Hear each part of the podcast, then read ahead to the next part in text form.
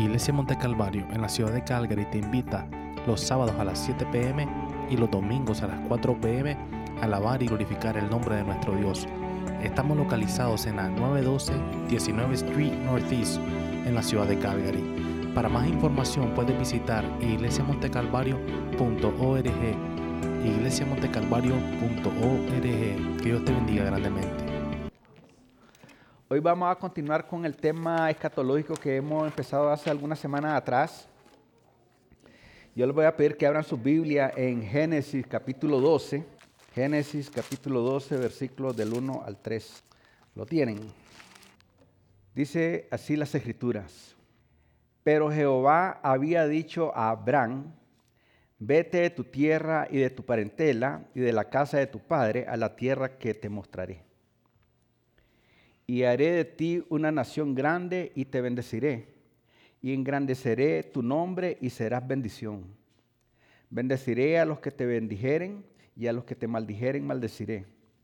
Y serán benditas en, eh, ti todas las familias de la tierra. En esta tarde, hermano, yo quiero compartir con ustedes tres puntos, o, más bien tres centros proféticos. Eh, un centro es el punto, digamos, por decirlo así, de una circunferencia. Y dentro de las escrituras encontramos esos tres centros. Eh, estos centros a nosotros nos presentan y, ellos mismos determinan la gravitación de lo que es la profecía. Eh, estamos viendo lo que es escatología. Escatología se habla de profecías que aún no se han cumplido, unas que se están cumpliendo en el momento, pero este, eh, son profecías que giran en torno a estos tres centros proféticos de los cuales vamos a hablar en esta tarde. Estos tres centros de la profecía bíblica son, uno, el pueblo de Israel, hermano. Otro es la tierra de Canaán, el otro punto. Y el último punto, o el tercer punto, de lo que vamos a hablar en esta tarde es Jesucristo. Usted sabe que eh, el personaje central de las escrituras es el mismo Jesucristo, el que vino hace casi dos mil años a, a entregar su vida por la humanidad, para perdonar su pecado. Él derramó la sangre que limpia el pecado. De tal manera que en torno a eso nosotros vamos a estar hablando en esta tarde, los tres centros proféticos. En cuanto al pueblo judío, Dios escogió al pueblo de Israel. Israel no se nombró o, no se autonombró, nosotros somos el pueblo de Dios, no. Dios lo escogió. Y mire lo que dice Deuteronomio 7.7. Mira Deuteronomio 7.7. Y dice así ahí, no por ser vosotros más que todos los pueblos, os he os ha, querido Jehová y os ha escogido, pues vosotros erais el más insignificante de todos los pueblos. Entonces, el pueblo judío es Dios quien lo escoge. Es Dios que eh, escogió lo más insignificante de los pueblos de la tierra. De tal manera que en el llamado que le hace Abraham, le dice, y haré de ti una nación. Mire que Abraham no era un pueblo, no era nación, era una persona, ya viejo, tenía una esposa ya viejita, estéril. Y Dios aún así lo llama, haré de ti una gran nación y te bendeciré. Mire que cuando Dios habla de bendecir, Él no falla. ¿Cuánto tiempo pasó para que Abraham tuviera un hijo? Pasó mucho tiempo. Ya parecía que ya Dios se había olvidado de la promesa. Ya Sarita estaba más vieja. ¿Cuántos años tenía Sarita? 90, 90 años casi. Abraham ya casi 100. Y entonces, en cierta ocasión, pues la situación lo, obligó a Abraham a decirle al Señor, yo ya estoy por morirles. Y este va a ser mi heredero, va a ser un esclavo. No, le dice, un hijo te van a hacer, le dice. Y entonces Abraham se llenó de esperanza. Le creyó a Dios. Mire qué bien importante la fe en Dios. La fe en ese Dios que no falla, que ni miente. y engrandeceré tu nombre. Mire que el nombre más grande para los judíos, de todos los personajes, de todos los personajes grandes que Dios le ha dado a esta tierra y sobre todo al pueblo judío, el más grande que tienen ellos, está Abraham, Moisés, David, Elías, bueno, hay muchos, muchos, muchos, pero Abraham tiene un nombre engrandecido en estos días, hermano. Aún los musulmanes hablan de Abraham, porque ellos dicen de que Abraham iba a sacrificar a, ¿cómo se llama el otro hijo de, de Abraham? Ismael. No, si nosotros, el hijo de la promesa es Ismael. Y Dios le dijo que iba a ser de ellos, iba a ser pueblo de, de, Ismael. De ahí iban a salir pueblos y reyes, le dice. Mire que salieron, han salido pueblos y reyes. Mire que todas esas naciones árabes son descendientes de Israel, de, de Ismael. Digo. Entonces, mire, Dios le dice aquí a Abraham, y serás bendición. Bendeciré a los que te bendijeren y a los que te maldijeren maldeciré y serán benditas en ti toda la familia de la tierra. Bien, estamos aquí con lo que es eh, el pueblo judío, es el, el primer punto o centro profético del que habla las escrituras, de tal manera que es el único pueblo monoteísta. Monoteísta significa que era el único pueblo que amaba a un solo Dios, que adoraba a un solo Dios. Claro, con el tiempo y el pecado, pues ellos comenzaron a adorar otros dioses, pero de toditas las naciones, Israel era un país, una nación monoteísta que solo adoraba a un Dios en medio de todos esos pueblos politeístas.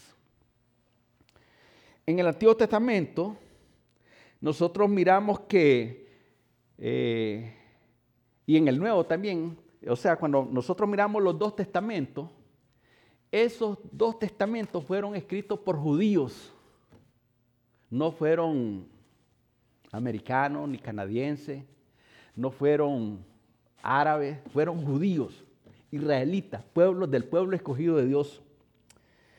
Las escrituras del Antiguo Testamento fueron preservadas por los judíos. Mira que ellos, ellos comenzaron a escribir. Moisés escribió los primeros cinco libros del Antiguo Testamento y él era judío.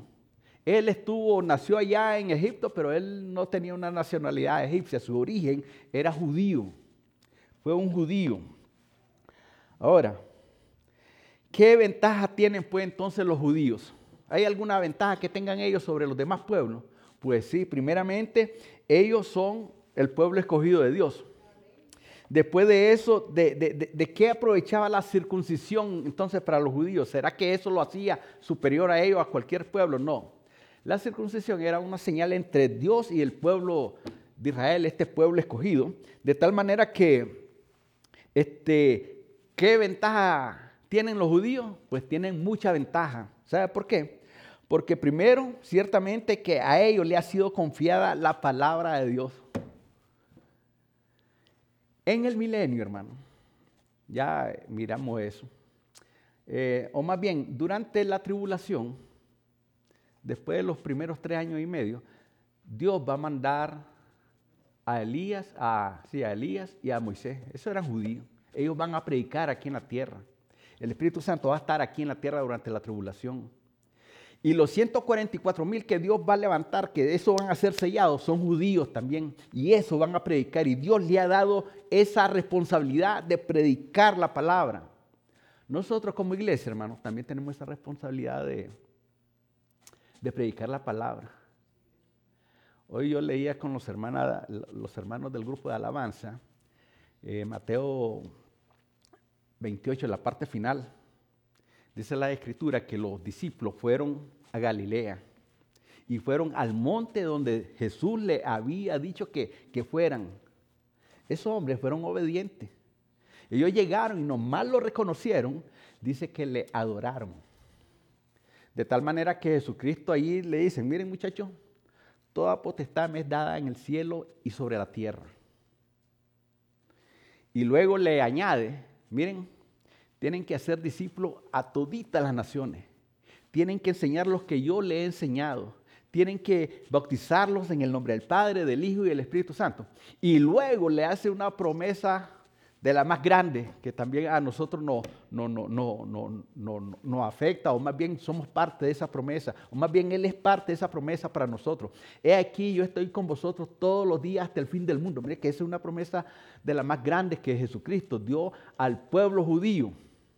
Otra cosa muy importante, la salvación, hermano, viene de los judíos. Dígame, hermano, mire, Jesucristo era judío. Jesucristo fue judío. ¿Quién vendió a Jesucristo? Un judío. ¿Quién lo negó? Un judío. ¿Por quiénes murió Jesucristo? Por todos los judíos y por toda la humanidad. De tal manera que, mire, eh, esto nosotros no lo podemos cambiar, no lo podemos obviar. Jesús fue un judío por ascendencia a través de María. María era de la familia de, David, de la descendencia de David. José también era de la descendencia de, de, esa misma tribu, de, Judá. De tal manera que, por donde nosotros querramos buscar el parentesco de Jesús, él era judío 100%. Ahora, Jesucristo escogió a 12 discípulos. Estos discípulos eran judíos. Luego allá se le apareció a Pablo y Pablo era judío. ¿Quiénes vendieron a Jesucristo? Un judío lo vendió, pero ¿quiénes eh, pidieron su muerte? Fueron los judíos, los religiosos judíos. Entonces no hay por dónde perderse de este centro profético a través de, la nación judía. De tal manera que durante la tribulación, hermano, estamos hablando ahí de Moisés, de Elías y, los 144 mil. El anticristo va a ser un judío también, un personaje de origen judío. ¿Quiénes más van a ser judíos? El falso profeta va a ser de descendencia judía también. Recordemos de que en vez pasada estuvimos estudiando acerca, estuvimos hablando acerca de la, la tribu de Efraín y la, eh, y la, tribu de Dan. Esas no aparecen para nada dentro de los 144 mil sellados de Dios. Entonces, posiblemente que dentro de uno de esos, ellos van a hacer salir, eh, ellos, eh, el, el, falso profeta va a salir, porque ninguno de esos, esas tribus tiene ninguna representación. Y sin embargo, ahí tenemos al pueblo judío. Dios, a través de las escrituras, dice que nosotros tenemos que orar por el pueblo judío, por la nación de Israel. Dice que nosotros tenemos que orar por la paz de la ciudad donde nosotros estamos de tal manera que no nos olvidemos nunca de orar por la ciudad de Israel. Ahí hay judíos que aman a Dios, hay judíos que lo, rechazan en estos tiempos, pero tenemos que orar por esa gente porque Dios ha de tener de alguna manera misericordia de ellos, que, que Dios tenga misericordia como tuvo, ¿cuáles fueron los personajes que miramos anoche? Saqueo y quién más? El joven rico, los dos tuvieron la misma oportunidad. Los dos eran judíos, por los dos Cristo vino para, para salvarlo. Pero uno lo rechazó y el otro lo aceptó como Señor y Salvador. En nuestros días, mire que Dios está haciendo lo mismo. Dios está salvando tanto al judío y al no judío. La diferencia está en aceptarlo o rechazarlo. Mire qué tremendo es la escritura, dice la escritura. A lo suyo vino a, hacer, a, entregar su cuerpo en sacrificio. Eso vino Jesús, a, lo suyo vino. Y los suyos, su hermano, no le recibieron. Pero a los que le recibieron, a eso le dio potestad de ser hecho hijos de Dios. Con saqueo pasó igual. La oportunidad de bendición se le dio Saqueo oyó decir que venía Jesús, tenía dos obstáculos ahí, el pobre Saqueo. Su tamaño era bajito y la multitud. Imagínense que puede ser una persona bajita abrirse paso ahí en una multitud. Es como un niño que quiere abrirse paso entre una multitud de, de adultos. Entonces, que tuvo que hacer saqueo? Se subió en un sicómoro se cuenta que 50 años antes de ese suceso, una mujer estaba embarazada. Esa mujer tenía un marido. Y el marido pues tenía una semilla ahí de un sicómoro y tiró la semilla ahí y ahí creció ese árbol. Ese árbol para Dios tenía un propósito, como el madero. El madero tuvo un propósito. Fue el lugar donde Cristo tuvo que ser sacrificado. Entonces, aquel árbol iba a ser de gran ayuda para una persona que iba a nacer, pero que no iba a crecer mucho. Pero mientras el tiempo pasaba, aunque aquel muchachito que nació no crecía, ese árbol iba creciendo por un propósito. Todas las cosas que Dios hace tienen un propósito, hermano. Nosotros estamos aquí y tenemos un propósito. Podemos estar ahí en la calle y tenemos un propósito ahí en la calle. De tal manera que usted y yo no podemos desperdiciar esos propósitos eh, de Dios para nuestras vidas. Tenemos que descubrir esa asignación que Dios nos da. Porque todos tenemos una asignación, hermano. Querramos o no, tenemos una asignación. El asunto es que la descubramos. Y no solamente descubrirla, sino que la tenemos que obedecer. Ayer eh, miramos de que el ser discípulo de Cristo, el ser seguidor de Cristo, eso nos tiene que convertir a nosotros en personas comprometidas con el reino, con Jesucristo mismo. En tener esa, ese compromiso, esa entrega y esa disposición de servirle precisamente a Él. Porque no le servimos a nadie más que solamente a Él porque Él es rey. Él es rey. Él es rey, eh, eh, decía el coro. Entonces, hermano, mire que es bien interesante todo lo que nos enseña las escrituras. Entonces, la única posibilidad que tenía Saqueo de mirar a Jesucristo era subirse a ese árbol. Y se subió. Él jamás pensó que Jesucristo lo iba a ver, lo iba a contemplar y que le iba a hablar. Algunos vienen a la iglesia y dicen, bueno, Dios no me habló, pero Dios te está hablando. Dios te está mirando. Dios quiere invitarte a ir, a ir Él a tu casa. Que eso fue lo que Él le dijo Jesús a Saqueo. Saqueo, bájate a ir, que hoy tengo, no fue solamente ir, como decía hermana Maruela, sino a morar, a, a vivir ahí, a hospedarse. Mire que la mejor experiencia que un hombre puede tener es que el Señor mismo le visite, el Señor mismo habite en su corazón. ¿Qué pasó con Saqueo? La salvación llegó a su casa, le dijo el Señor, cuando él mostró una conducta arrepentida. Señor, le dice, la mitad de lo que yo poseo se lo voy a dar a los pobres.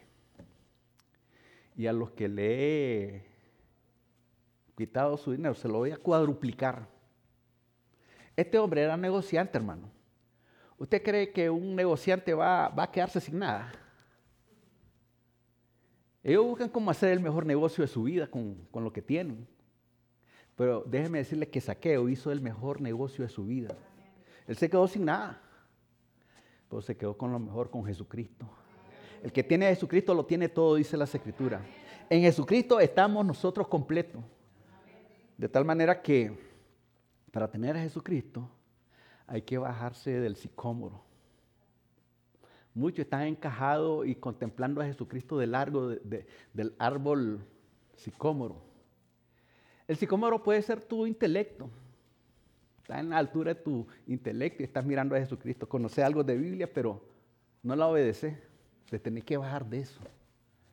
Otros pueden estar allí trepado en su árbol de, la religión, están contemplando a Cristo allá de largo. No hay que bajarse de la religión. Otros están en las filosofías, otros están con sus cosas materiales, hay que bajarse. Mire que el muchacho joven rico, ese hombre no, no estaba en un árbol, no estaba eh, en otro lado, él estaba en lo más alto de su religión. Decía él, desde mi juventud he cumplido todos los mandamientos, pero amaba más el dinero. Entonces, ¿cómo es que cumplía los mandamientos? El primer mandamiento, ¿qué, dice el primer mandamiento? amar a Dios sobre todas las cosas. Y cuando Jesucristo le dijo, mira muchacho, una, una cosa te falta. Vende todo lo que tienes y el resto dáselo a los pobres y luego me seguíles. El muchacho se fue triste, dice la escritura, y ya no se dice ahí que regresó, se fue triste. Muchos están tristes por eso, porque dicen, bueno, ahora si yo me hago evangélico, así de, manera despectiva hablan, tengo que dejar el vicio, tengo que dejar esto, tengo que dejar el pecado, tengo que dejar lo otro. No, mejor no, así estoy bien. Y ahí se van tristes, igual que el joven rico. Y Jesús quiere salvar. Él vino precisamente a buscar y salvar lo que se había perdido. Y la gente está rechazando la salvación que solamente Él puede dar. Nosotros tenemos la responsabilidad entonces de llevar el Evangelio a otro, hermano, para que la gente no se pierda, porque Israel, al ser eh, el pueblo escogido de Dios, tenía un papel muy importante que realizar. Era ser ejemplo a las demás naciones. Nosotros como iglesia tenemos que ser ejemplo a las demás naciones. Somos pueblo de Dios, somos pueblo adquirido de Dios, somos una nación santa, dice la Escritura. Somos sacerdocio real, llamados de las tinieblas para anunciar su verdad admirable, su luz admirable. El asunto es tener la actitud de saqueo, obedecer al Señor, bajarnos de donde estamos, no dar la vuelta e irnos tristes. Bien, vamos a dejar ahí al momento este centro profético, el pueblo judío. Es un pueblo que Dios escogió y del cual viene la salvación. Yo eh, estuve leyendo un pasaje en el Nuevo Testamento donde Jesucristo le dice a, la gente, ¿se acuerdan aquel encuentro que tuvo con la samaritana? Que en el pozo y entonces Jesucristo le dice a la samaritana, ustedes adoran lo que no saben. Nosotros adoramos lo que sí sabemos. Y te voy a decir algo, le dice Jesús a la samaritana. La salvación viene de los judíos. Usted sabe que en aquella época, como en esta época, siempre se habla de manera despectiva de los judíos. Y entonces muchos judíos, eh, al sentirse rechazados, eh, y, mucha gente al, rechazar a los judíos está como que eh, están en la, en la posición de rechazar todo lo que es Dios, todo lo que se menciona como Dios. Aún al mismo Jesús lo rechazan. Porque muchos judíos, mire, para ellos no ha venido Jesucristo. Ellos todavía lo están esperando que venga a morir. Pero en hebreo dice la escritura de que Jesucristo va a venir por segunda vez, pero ya no en relación con el pecado porque él ya vino hace casi dos mil años. Y la mejor referencia es la misma historia que habla del pueblo judío. No fue un romano el que murió en la cruz, no fue un griego, fue un judío llamado Jesús. Entonces, e, e, el otro punto profético es la tierra de Canaán. ¿Qué le dijo Abraham, eh, dio Abraham? Lo vamos a leer ahí vete de tu tierra y de tu parentela y de la casa de tu padre a la tierra que te mostraré. Esa tierra era la tierra de Canaán, hermano. Palestina, se conoce ese, ese territorio con el nombre de Palestina. Pero ¿sabe por qué? Porque los romanos le pusieron ese nombre. Y entonces, pero esa tierra fue dada esa tierra de Canaán fue dada precisamente al pueblo de Israel, al pueblo judío. Dios se la dio a través de Abraham. En cierta ocasión, cuando él se separó de, Lot, y Lot escogió lo mejor de la llanura, ¿sabe qué le dijo Dios a Abraham? Abraham, subite a ese monte, le dice. Ahora mira al norte y al sur, al oriente y al occidente, y todo lo que miren tus ojos, todo eso va a ser para ti y para tu descendencia. Entonces Dios le dio ese territorio a, Abraham. Y mire, el año pasado, o fue este año, no recuerdo qué año fue, la ONU, los árbitros internacionales, ellos decidieron que el lugar que tiene eh, Jerusalén ahí en Israel, que no le pertenece a Israel.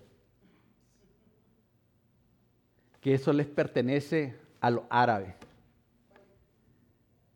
Y entonces dice el primer ministro Benjamín Netanyahu, bueno, ¿cómo eso es que eh, Jerusalén no pertenece a Israel? ¿Que acaso vamos a decir lo mismo de que la muralla china no le pertenece a los chinos? O las pirámides que están ahí en Egipto no le pertenecen a los egipcios. ¿Qué dice usted? ¿Qué dice usted de Jerusalén?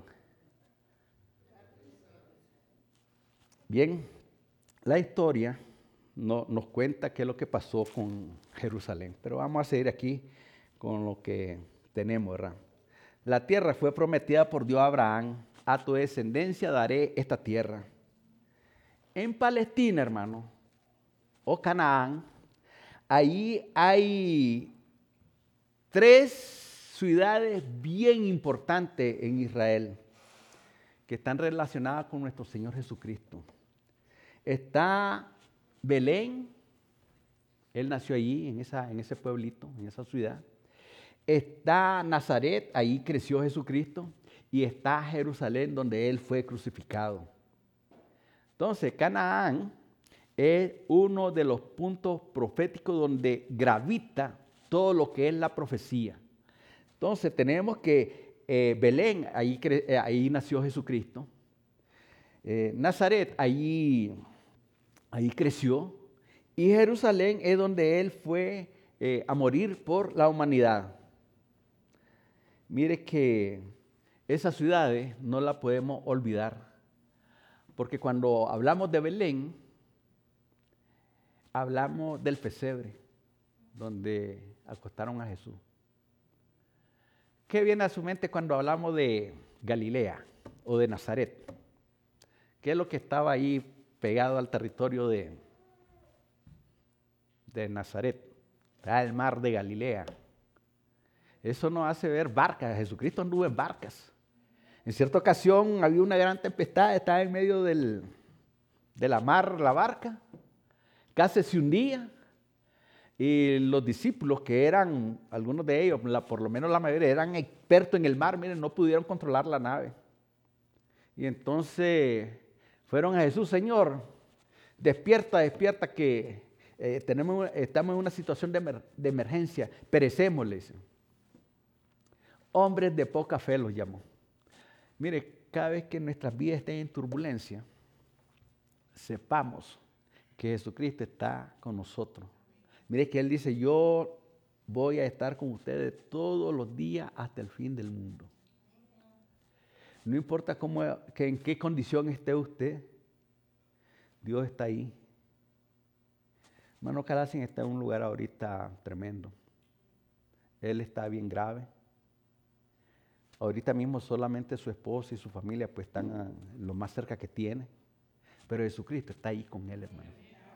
Jesucristo está ahí, Él es fiel.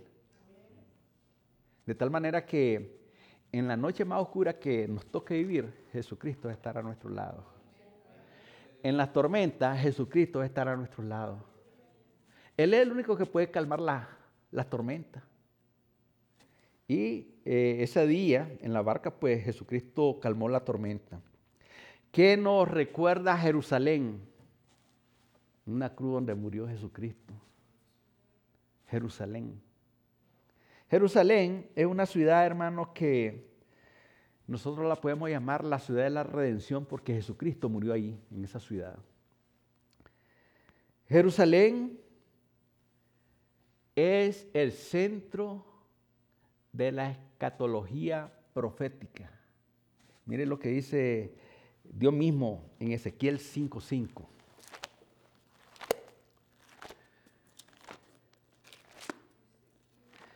Ezequiel 5:5. Así ha dicho Jehová el Señor. Oiga bien lo que dijo Jehová el Señor. Esta es Jerusalén, hablando de la ciudad de la redención. Esta es Jerusalén, La puse en medio de las naciones. Mire que está en el centro de toditas las naciones. Y de la tierra alrededor de ella. Entonces, como ciudad, está en el centro de toditas las naciones. Como ciudad, es el centro profético. Mire que allí fueron donde salieron las profecías, las más profundas de las profecías. Este profeta Ezequiel era un judío. Isaías, judío. Eh, cada uno de los que escribió la Biblia, de los profetas, eran judíos. Daniel era judío, Sofonía era judío, Naúm era judío, Joná era judío. Todo eso eran judíos. Y entonces, miren, eh, Jerusalén es el centro geográfico de la tierra. Ya le hemos dicho y hemos leído que Dios dijo así, Jerusalén, esta es Jerusalén, la puse en medio de las naciones. Jerusalén también no solamente la podemos nombrar como la ciudad de la redención, sino como una ciudad santa. ¿Por qué nosotros la podemos llamar una ciudad santa? No porque ella fuera una ciudad perfecta, no. Sino por las siguientes razones. Porque Dios la escogió de entre toditas las naciones esa ciudad. Que están, todas las naciones están alrededor de Jerusalén. Eso la hace santa porque Dios mismo la escogió. ¿Se acuerdan aquel territorio que él escogió para aparecer a, a Moisés? Y Moisés fue que yo voy a ver qué es lo que pasa ahí con ese fuego que está la zarza no se consume. Y llegó y miró la zarza ardiendo, ardiendo y no se consumía. Y salió una voz de esa llama. Era Dios mismo que estaba allí. Moisésito le dice, quita el calzado de tus pies, le dice, porque el territorio que estás pisando, eso es santo, le dice. Pues Dios mismo había escogido Jerusalén. Hay un sacerdote Melquisedec, este era rey de Salem, sacerdote del Dios Altísimo. De este sacerdote no se sabe nada, nada, no se tiene genealogía ni nada, nada, nada. Solo aparece cuando Abraham fue a rescatar a su, cuando ya venía de rescatar a su sobrino y luego desaparece. Pero Salem es la palabra corta de Jerusalén. Allí estaba el, sacerdote del Dios Altísimo. Allí él ministraba, allí él honraba a Dios, allí él hacía todas las cosas para Dios, allí adoraba a Dios, él un centro de adoración. La samaritana le dijo a Jesús, ustedes dicen que es allá que se tiene que adorar. Pues nosotros adoramos en este monte, en Neserín. No, mujer, le dice, te voy a explicar algo, le dice. No es ni allá ni aquí, le dice. Dios es espíritu, le dice, y lo que le adoran en espíritu y en verdad tienen que adorar. Entonces Jerusalén fue la ciudad escogida por Dios de entre todas las naciones. Hombres santos la santificaron con su presencia. Fíjense que Abraham se cuenta que en el monte Moria estaba ahí precisamente en Jerusalén. Y ahí Dios le pidió que sacrificara a su hijo.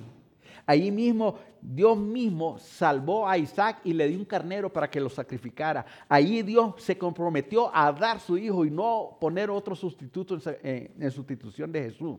Mire que es tremendo esto de la ciudad. El templo de los judíos estaba en Jerusalén. Ese era el lugar donde Dios habitaba, donde Dios tenía, manifestaba su presencia. Dios manifiesta su presencia en nuestros lugares. Eh, hoy mientras cantábamos, mire que ahí este, yo estaba cantando y de repente el Espíritu Santo me comenzó a, a, tratar conmigo. Y una de las cosas que suceden cuando de esa manera eh, Dios trata conmigo a través de su Santo Espíritu, es que mire que eh, las lágrimas se me salen, o sea, se quebranta uno.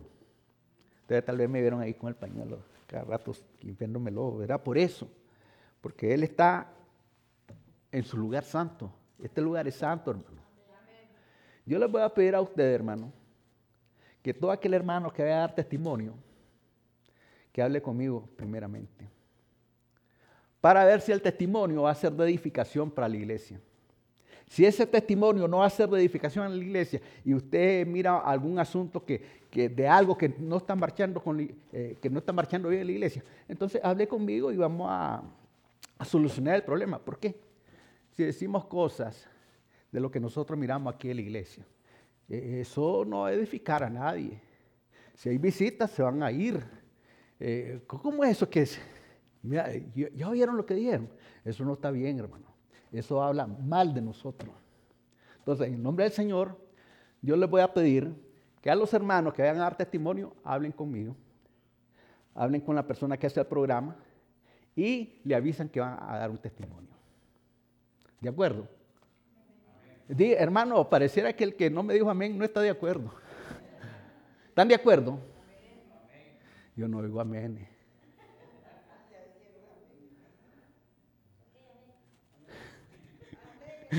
Sí, hermano, mire que necesitamos marchar mejor. Si usted tiene algún señalamiento en cuanto a que algo no se está haciendo bien, hablemos y miremos la manera de cómo corregir esas cosas que no está trabajando bien.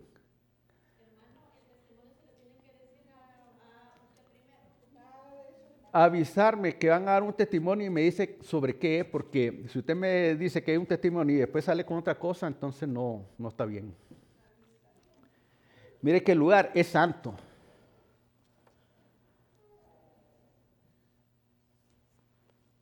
Santo no significa que la ciudad eh, era perfecta. Santa era porque Dios la santificó. mire, en el 1967, hermano, la historia dice que hubo una guerra de los judíos de seis días.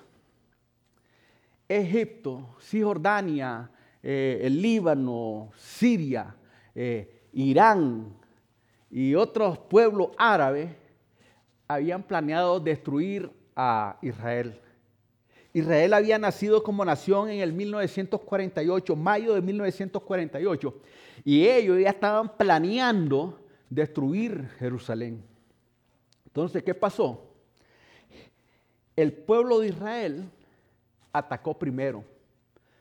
Mandó aviones, bombardearon toditos los aviones de, Egipto, le quebraron toda la aviación, luego fueron a Cisjordania, se tomaron el Sinaí, se tomaron Jerusalén, que estaba en manos de los de árabes, de tal manera que en esa guerra Dios, eh, o más bien Israel, conquistó la ciudad de Jerusalén, porque esa ciudad le pertenece a Israel.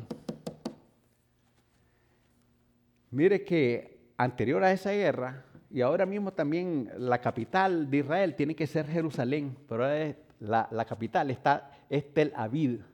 Tel Aviv es una ciudad del territorio de Israel. Aún Estados Unidos tiene su, embajada en esa ciudad, Tel Aviv. Eh, este presidente que está en Estados Unidos dijo que le iba a mover a Jerusalén.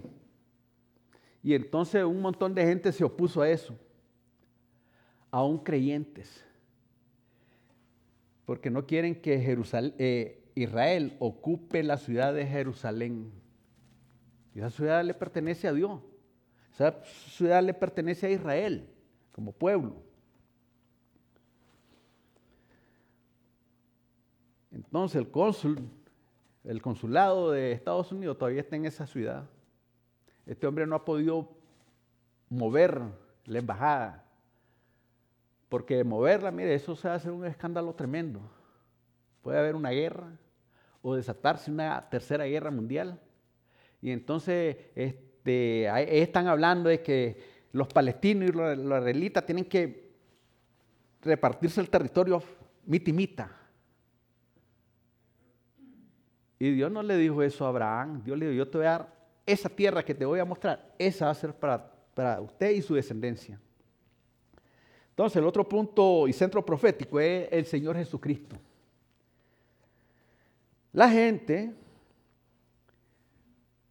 se burla de los judíos. Hacen escarnio de los judíos. En la Segunda Guerra Mundial mataron 6 millones de judíos.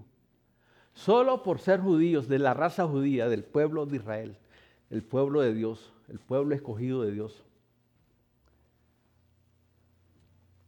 Jesucristo fue la simiente bendecida de Abraham. y a través de él, toda la simiente de la tierra son benditas en Jesucristo. Tristemente, Jesús fue rechazado por muchos de su nación. Hoy muchos lo siguen rechazando. Hablando del Señor Jesucristo y hablando de Jerusalén como el centro de la profecía, la primera profecía que aparece en las Escrituras está en Génesis. En Génesis 2, 17. Ahí Dios le dijo a Adán y a Eva, después que habían pecado, o más bien antes que ellos pecaran, le dijo Dios a ellos, porque el día que de él comiereis, ciertamente morirás. Esa fue una profecía que se cumplió después que ellos pecaron. Ellos murieron espiritualmente y luego con el tiempo murieron en lo físico. En cambio, la primera profecía mesiánica también la encontramos en Génesis. En Génesis 3.15, allí Dios hablando con Eva, allí Dios le dice a Eva eh, eh, de que ella, de ella va a salir la simiente que va a derrotar a Satanás. Ahí en Génesis 3, 3.15, esa es una profecía mesiánica. Y ahí se mira que Jesús mismo es la simiente de Eva. Ahora, la Biblia entera, hermano, resume el nombre de Jesucristo por todos lados. Desde el comienzo, mire que en el principio dice la escritura, eh, creó Dios los cielos y la tierra, pues Jesucristo, que es el verbo, él estaba allí con, Dios mismo, este, creando el universo, creando la tierra, creando al hombre, de tal manera que Juan, el evangelista, dice, en el principio era el verbo, la palabra, y el verbo era con Dios, la palabra era con Dios, y el verbo era Dios, la palabra era Dios, Jesucristo mismo hablando. El Espíritu Santo estaba allí también creando desde el comienzo. Pero Jesucristo está allí, mire, a través de todita la Biblia. En el, Apocalipsis, allí tú eres el primero y el último. Tú eres el que fue, el que es y el que será siempre. Está hablando de Jesucristo. La Biblia entera se resume en Jesucristo. Como Cristo es el Mesías del Antiguo Testamento y como Jesús el Salvador del Nuevo Testamento. Sin Cristo, hermano, no existiría el cristianismo. Nosotros somos cristianos, somos llamados cristianos porque Cristo es el fundador de la fe cristiana. Los demás fundadores de religiones, eh, eh, eso ya murieron. Y sin embargo, Cristo, Cristo está vivo y Él vive por los siglos de los siglos. Dice la Escritura de que Él ahora está a la diestra de Dios Padre y ahí está para interceder por usted y por mí.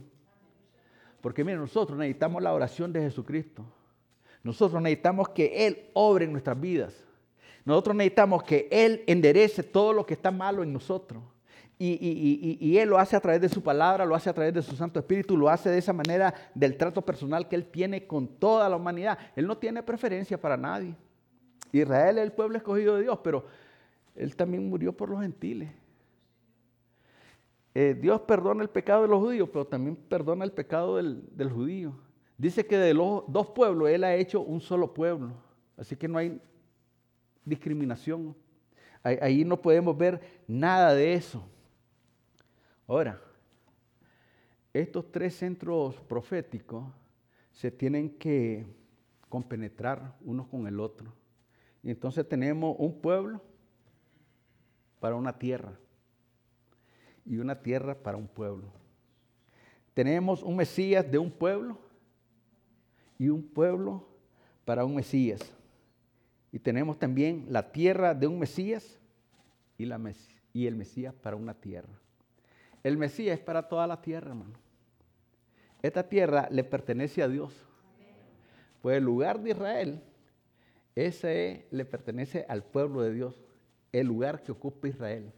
Mire que el lugar eh, que ocupa Israel es un lugarcito pequeño, más pequeño que la República del Salvador o de San Salvador. ¿Cómo es? ¿San Salvador o Salvador? San Salvador. ¿Ya? Es más pequeña que ella. Sin embargo, ese es el territorio que Dios le dijo a Abraham que iba a ser de ellos. ¿Qué Dios te ha prometido? ¿Qué Dios te ha dado? ¿Qué, qué Dios te ha llamado a hacer? Mire que el pueblo de Israel tenía una tarea, una asignación, hemos dicho. Y nosotros pues también tenemos una asignación como iglesia.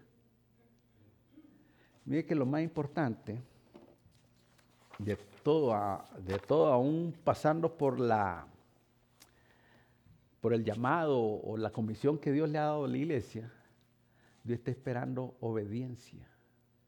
Dios está esperando compromiso de nosotros como pueblo, hermano. Dios mire que Él, eh, los ángeles, ellos quisieran venir a predicar. Y Dios le dice, no, no, no. Nadie murió por ustedes.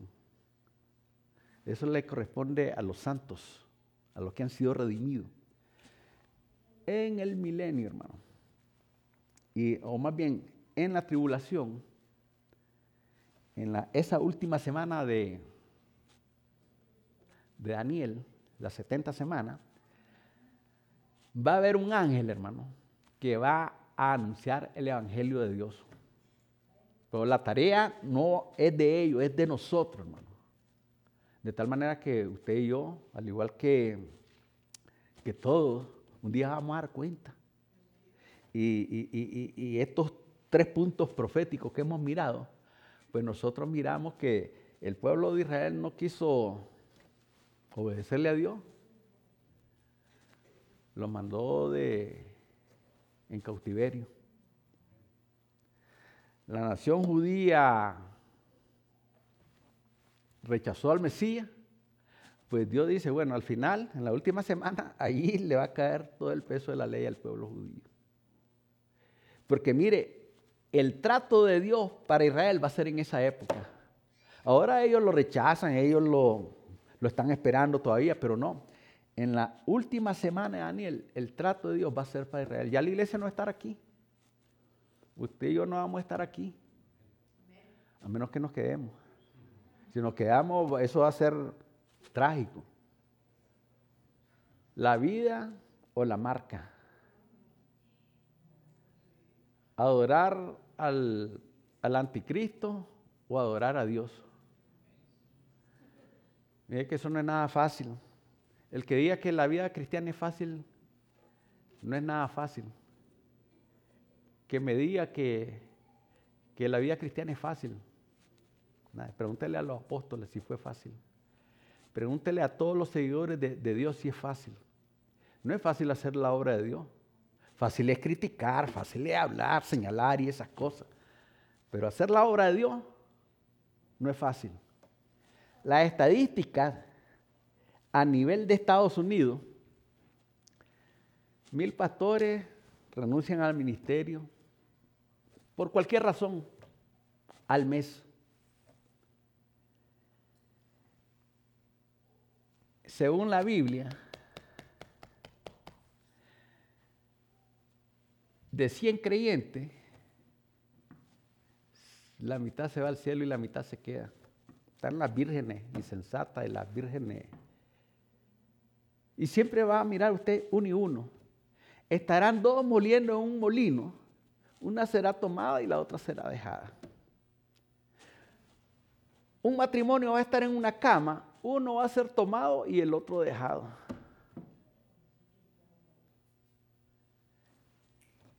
Hay de las embarazadas que no les toque en esa época porque era invierno. Mire, y nosotros no podemos eh, ser hallados fuera de base. Tenemos que velar y orar. Y hablando de oración, hermano, yo lo invito para este sábado a mi casa. Vamos a tener un ayuno.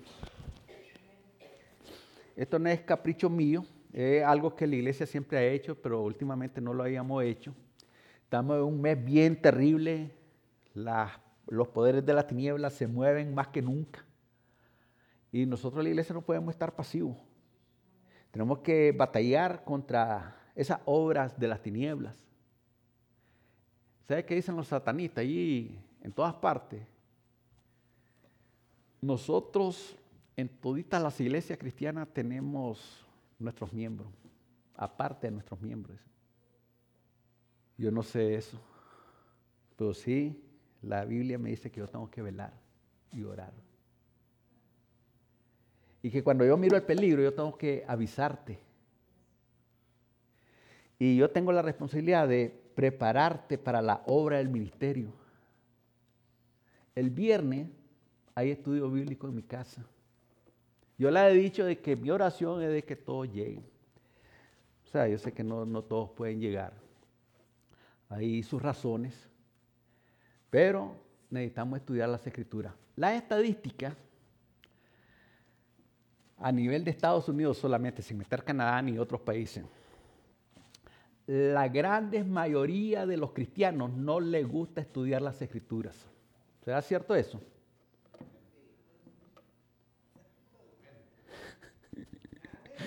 Eso es algo que no podemos negar, hermano. Mire, todo el mundo tiene Biblia y la Biblia está alzada. ¿Se acuerdan de la señora que no iba a la iglesia porque los anteojos se le habían perdido? La lleva a visitar al pastor y le decía, eh, hermana, ya tiene varias semanas no ir a la iglesia. ¿Qué es lo que pasa, pastor? Que los anteojos se me perdieron. Le decía, entonces como no puedo andar sin anteojos, por esa razón no he ido.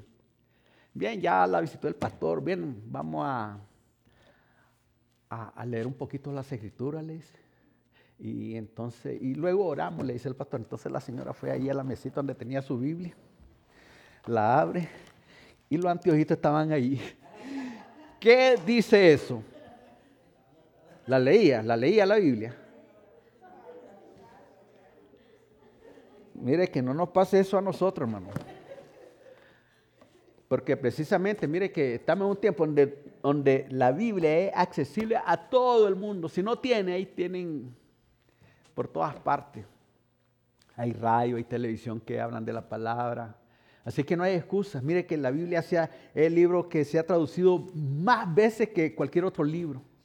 Lo han querido destruir, pero no han podido porque esta es la palabra de Dios. Y esto es lo que el Señor mismo llamó allá en hebreo la espada de dos filos. Pedro decía, tenemos la palabra profética más segura pero la tenemos que estudiar. No ser como el joven rico, que él cumplía los mandamientos. Y nosotros decir, nosotros cumplimos la palabra. No, tenemos, estamos en un proceso, todavía no estamos perfeccionados.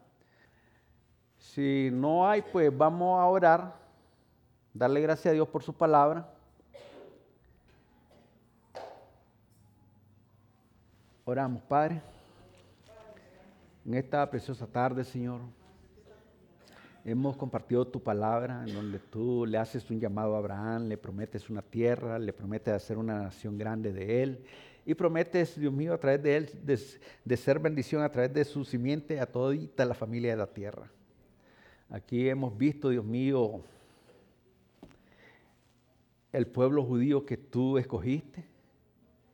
Hemos mirado el territorio que tú le prometiste a Abraham y hemos mirado también la bendición de la simiente de Abraham que ha bendecido a todita la familia de la tierra. Gracias Señor porque tu palabra la hemos recibido. Algunas veces tu palabra es dura, Señor, pero Dios mío, tú tienes propósito para nuestras vidas. Tú esos propósitos, aunque sean pequeños o grandes, tú los tienes ahí para nuestro, nuestra bendición así como aquel palo de sicómoro, aquel árbol de sicómoro fue bendición para saqueo, Señor. Este hombre, Dios mío, tú lo visitaste, te recibió y tú le dijiste a él, como nos has dicho en, en alguna ocasión a nosotros, cuando te aceptamos como Señor y Salvador, de que tu salvación había llegado a nuestras vidas.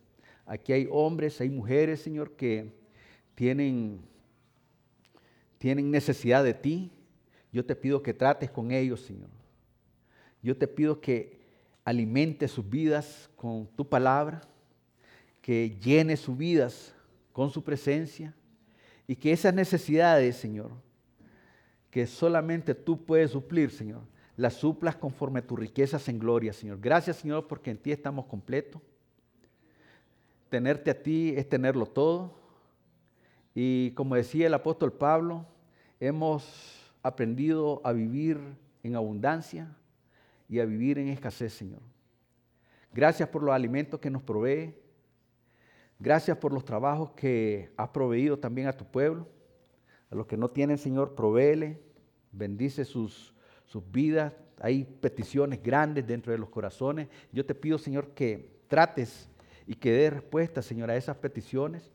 A los que están enfermos, Señor, ahí donde están, Señor, pon tu mano de poder sobre de ellos ahora mismo. En el nombre de Jesús y Creemos, Señor, de que tú eres el que te glorificas en las vidas, Señor. Ahí donde está hermano Felipe, Señor, está postrado, Señor.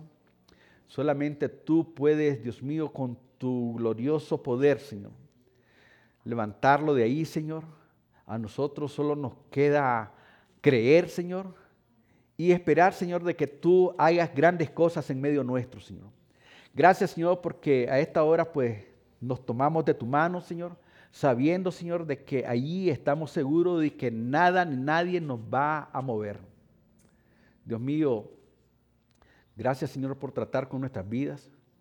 Que tu, que tu Santo Espíritu siga redarguyendo, que siga tocando y tratando con cada uno, que siga convenciendo de, de pecado, de justicia, de juicio, y que tú seas glorificado en cada corazón, Señor. Bendice entonces esta tu iglesia, Señor, tu pueblo, y que tu gracia, tu amor, misericordia esté sobre cada vida, cada corazón. En el nombre de Jesús, Señor, oramos. Amén.